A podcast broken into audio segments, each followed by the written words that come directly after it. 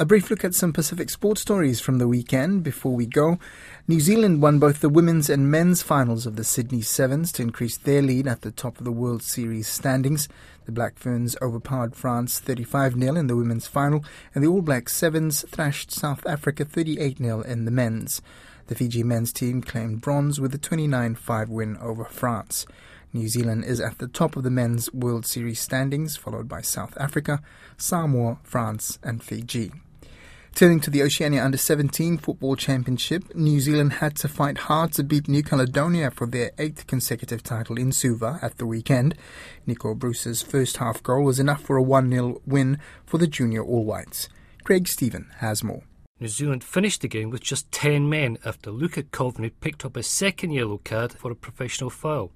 New Caledonia pushed that numerical advantage, dominating play for most of the second half, but New Zealand held on, boosted by several good saves from goalkeeper Matthew Ford.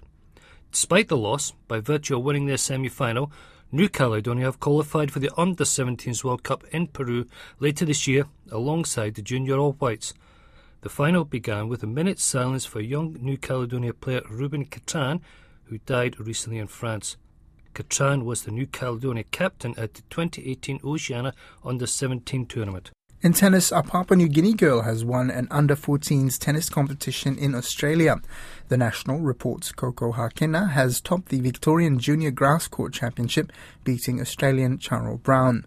Coco, who mostly competed in the Under-12 division last year, is part of the Oceania Tennis Federation's junior team touring Australia this year.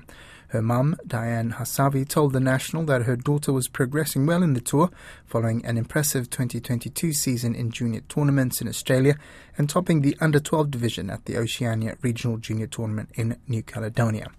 And last but not least, Solomon Islands hotshot Rafael Leai has signed for Bosnian footballing giants FK Velez Mostar to become the first Solomon Islander to ever sign for a professional European club.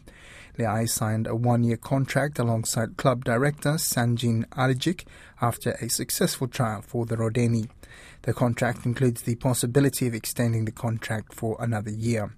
Leai began his playing career at Henderson Eels FC, for whom he played in the OFC Champions League. After playing for the Solomons at various age group levels, Leai made his international debut in 2022. Velez was one of the most successful clubs in Yugoslavia, finishing runner-up in the National League three times in the 1970s and 80s and reaching the quarterfinals of the UEFA Cup in the 1974-75 season.